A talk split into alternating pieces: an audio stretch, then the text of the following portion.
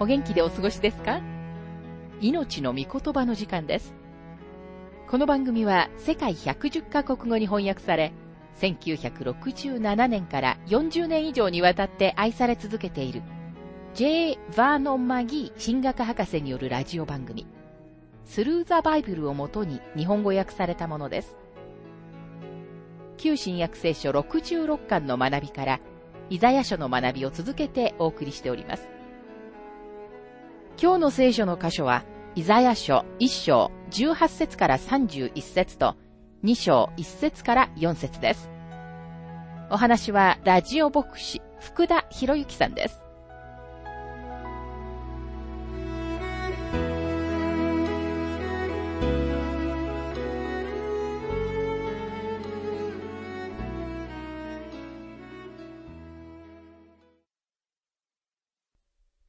イザヤ書一章の学びをしていますが、イザヤ書一章の十八節さあ来たれ、論じ合おう、と主は仰せられる。たとえあなた方の罪が火のように赤くても、雪のように白くなる。たとえ紅のように赤くても、羊の毛のようになる。アルバート・ハイマー博士がミシガン大学アン・アーバー校の歴史の教授であった頃、次のように言いました。アメリカ合衆国は過去50年、かなりの範囲にわたって自分たち自身の祖先によって伝えられた霊的な遺産を理解していない人々によって支配されてきた。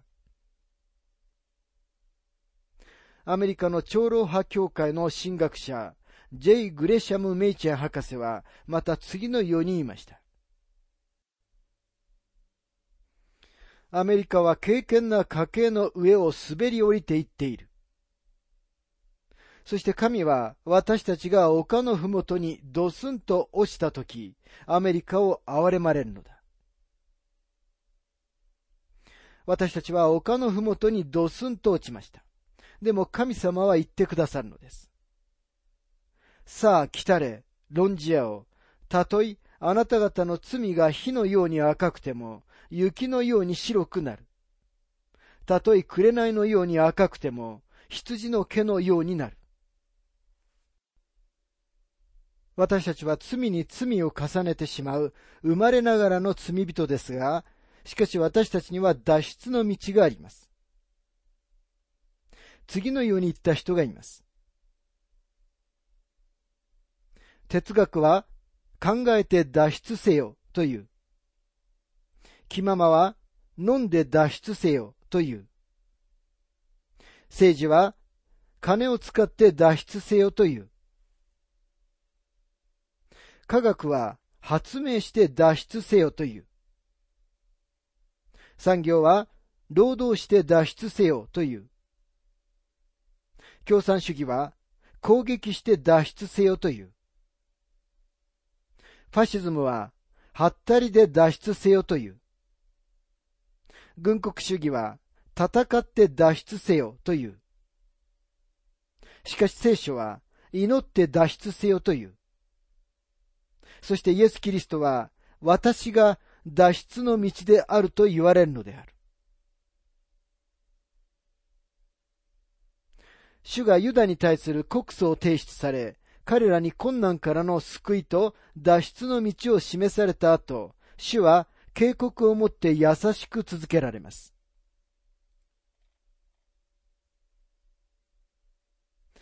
イザヤ書一章の19節から20節もし喜んで聞こうとするなら、あなた方はこの国の良いものを食べることができる。しかしもし拒み、背くなら、あなた方は剣に飲まれると、主の御口が語られたからである。神様の支配との恵みとは、イザヤ書の中で特に強調されている二つの面です。一章の残りの部分で、神様はユダをご自分の方に戻されようと試みておられ、また人々に警告されています。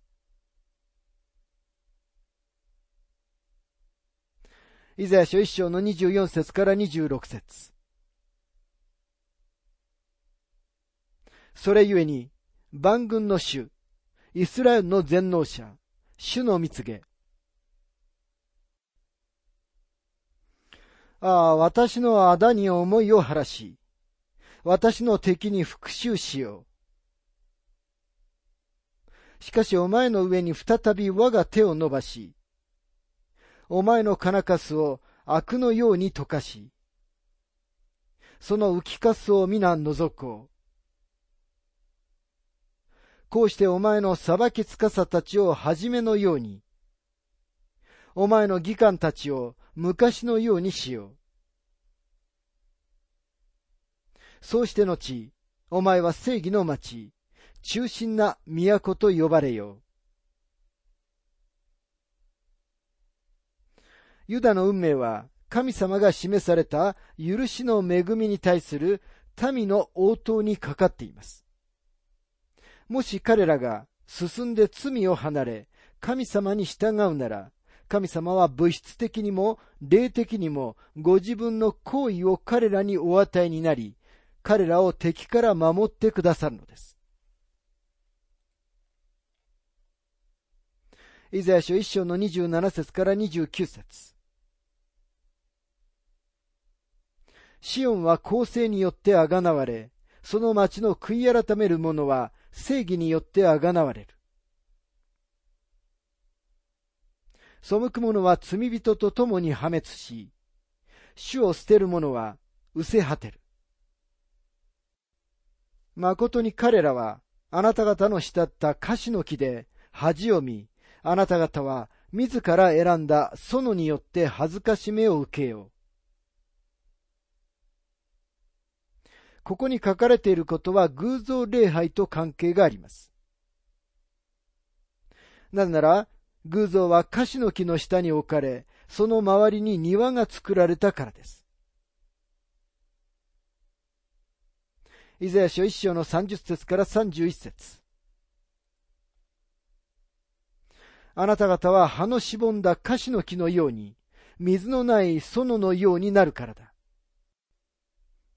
つわものは浅くずに、その技は火花になり、その二つとも燃え立って、これを消す者がいない。私たちの罪は、刀身のようなもので、私たちが罪の火種をもて遊ぶと、そこに火がつくのです。ガラテヤ人への手紙6章の7節にはこのように書かれています。思い違いをしてはいけません。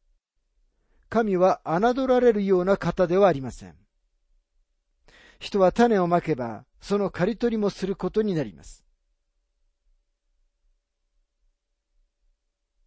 さて、イザヤ書2章の学びに入りますが、イザヤ書2章から5章にわたって、一つの完全な予言が構成されています。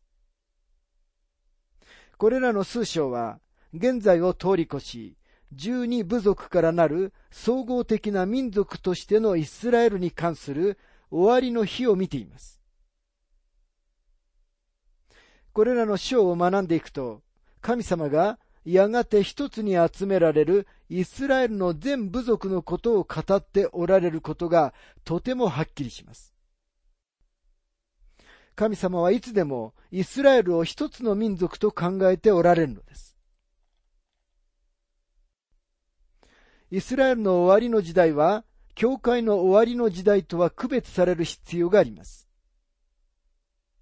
この箇所では、神様は教会のことを語っておられるのではありません。ここで神様が言っておられることは、教会に当てはまる術はありません。この事実は確かです。なぜなら、新約聖書の中で、パウロは、教会は奥義であって、旧約聖書の中では全く明らかにされていなかったと言っているからです。ローマ人への手紙の中で、パウロはこのように述べています。ローマ人への手紙16章の25節から26節私の福音とイエス・キリストの宣教によって、すなわち、世々にわたって長い間隠されていたが、今や表されて、永遠の神の命令に従い、預言者たちの書によって、信仰の従順に導くために、あらゆる国の人々に知らされた奥義の啓示によって、あなた方を固く立たせることができる方。さて、もしイザヤが教会について知っていたのなら、教会はパウロの時代の新しい啓示ではなかったはずです。パウロの時代から今日に至るまで、教会は神様がご自分のメッセージをこの世にお与えになる神様の代理者なのです。ところが教会は、敬挙の時にこの世から取り去られます。イザヤのメッセージは、教会の時代を超えて、神様が新しい方法で働き始められる時代のことを見ているのです。私たちはその時代を大観難時代と呼びます。その時代の終わりに、神様はご自分の御国をお立てになるのです。イザヤ書2章の一節。アモツの子イザヤがユダとエルサレムについて示された先見の言葉。イザヤがイスラエル、ユダ、そしてエルサレムについて語るとき、彼は確かにこの人々と場所とよく知っていました。ユダはユダ、イスラエルはイスラエル、そしてエルサレムはエルサレムを意味しています。もしイザヤが比喩を使っているのなら、彼はそれが比喩であることを完全に明らかにします。別の適用をしているときには、この預言者は、それもあなたにわかるようにします。ですから私たちは、イザヤの予言を、教会のプログラムや特定の教えに無理に合わせようとする過ちに気をつけなければなりません。イザヤ書2章の2節終わりの日に、主の家の山は、山々の頂に固く立ち、丘々よりもそびえ立ち、すべての国々がそこに流れてくる。終わりの日に、主の家の山は、山々の頂に固く立ちと書かれていますが、これは教会の終わりの時代のことを言っているのではありません。教会の終わりの時代は、霊的な廃墟の時に関わっています。パウロは彼の牧会書簡である第一、第二テモテへの手紙でこのことをはっきりさせています。第一テモテ4章の一節にはこのように書かれています。しかし、御霊が明らかに言われるように、後の時代になると、ある人たちは惑わす霊と悪霊の教えとに心を奪われ、信仰から離れるようになります。教会の後の時代とイスラエルの終わりの日は全く同じではなく、同時代でもないことがお分かりになると思います。いくらか重なっている部分はありますが、確かに同じ期間の時のことを指しているのではありません。このことに注目しておくことはとても大切です。ですからこの説の終わりの日は大観難時代のことを指しています。主イエスはご自分の弟子たちがルカ21章の7節でエルサレムの崩壊のことを指して、これらのことはいつ起こるのでしょうと聞いたとき、終わりの日という言葉が大観難時代を意味していることをはっきり示されました。大観難時代は、キリストが地上に来られ、ご自分の御国を建てられることで終わります。イザヤ書の最初の部分である2章から5章は、大観難時代と、この地上に建てられるべき御国のことを扱っています。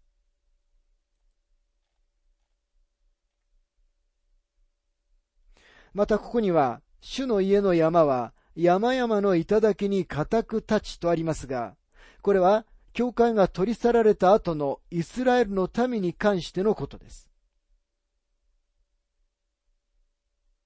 聖書の中の山という言葉は王国、権威、あるいは支配を意味しています。ダニエルは彼の予言の中でこのことをはっきりと示しています。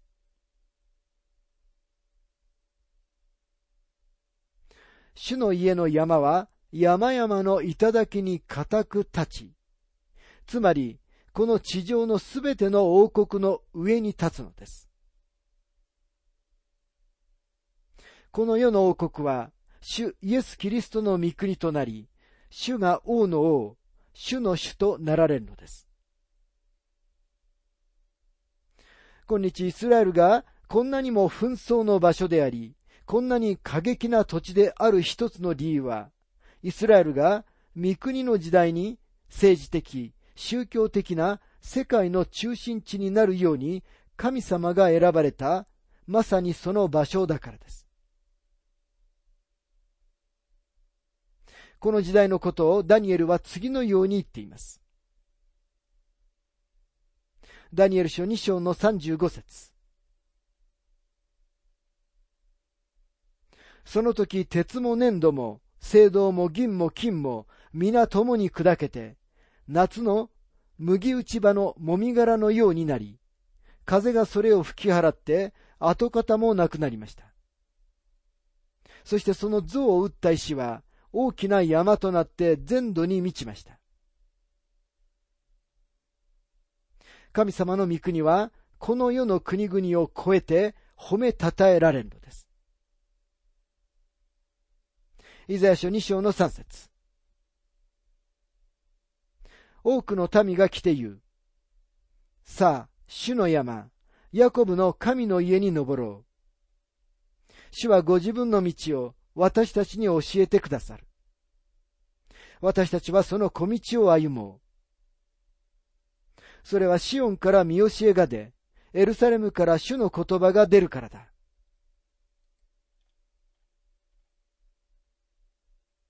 政治も宗教もエルサレムが中心になります。主イエス・キリストはダビデの王座に疲れます。地上に生きている人たちの主要な関心の一つは、神様の御心を発見して、それを行うことになります。彼らは、主の道を求めることを学び、主の小道を歩むようになります。イザヤ書2章の4節主は国々の間を裁き、多くの国々の民に判決を下す。彼らはその剣を好きに、その槍を釜に打ち直し、国は国に向かって剣を上げず、二度と戦いのことを習わない。主は国々の間を裁き、多くの国々のために判決を下すのです。千年王国の間の地上でのキリストの支配の期間は、人類にとってもう一つの試練の期間です。そしてその期間の間に裁かれる人たちがとても多くいるのです。そしてもちろん、数知れない人々が救われるのです。彼らはその剣を好きに、その槍を釜に打ち直しと書かれていますが、この時の地上での主のご支配は正しく、主は国々に強いてお互いに対して正義と公平を行うようにされます。初めてすべての国々は平和のうちに共存します。三国の時代の間だけ人々は自分たちの剣を好きに打ち替えることができるのです。しかし、ヨエル書3章10節には、観難の時代の時だけは、その逆が本当であると言います。ヨエル書3章の10節あなた方の好きを剣に、あなた方の鎌を槍に、打ち直せ。弱い者に私は勇士だと言わせよ。人々は自分の好きを剣に打ち返るのです。事実私たちはたった今、そのような時代に生きています。新約聖書の中で主イエスは言われました。ルカ11章の21節強い人が十分に武装して自分の家を守っている時には、その持ち物は安全です。平安と安全を持とうとするのなら、法と秩序がなければなりません。剣を好きに打ち返るという予言は、千年王国の間、主イエスが支配しておられる時に成就します。その時には、ドアの錠を外し、夜安全に道を歩くことができるようになるのです。徴兵されることはありません。なんなら、もう戦争がないからです。防備のための武器ももう必要ではなくなります。主がこの地上にお立てになる御国は平和の国です。主は平和の君なのです。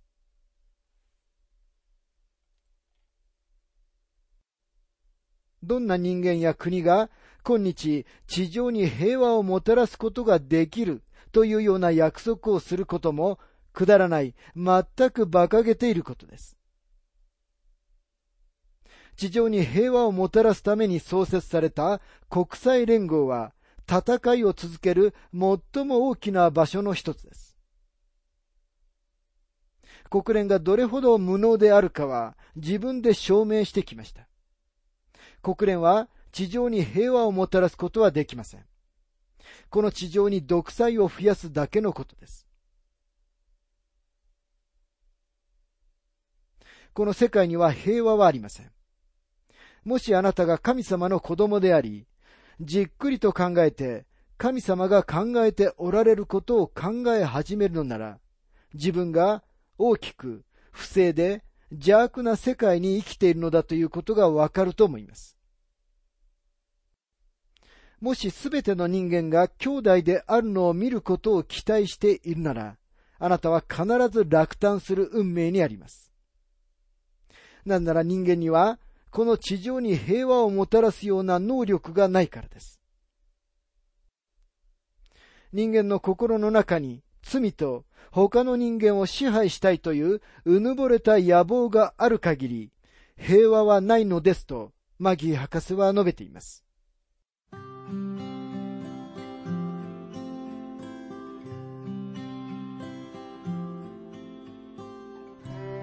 命の御言葉お楽しみいただけましたでしょうか？今回は週末に関する予言というテーマで、イザヤ書1章18節から31節と2章1節から4節をお届けしました。お話はラジオ牧師福田博之さんでした。なお、番組ではあなたからのご意見、ご感想、また聖書に関するご質問もお待ちしております。お便りの宛先は、郵便番号592-8345大阪府堺市。浜寺昭和町4-462浜寺聖書協会命の御言葉の係。メールアドレスは全部小文字で。ttb.hbc.gmail.com です。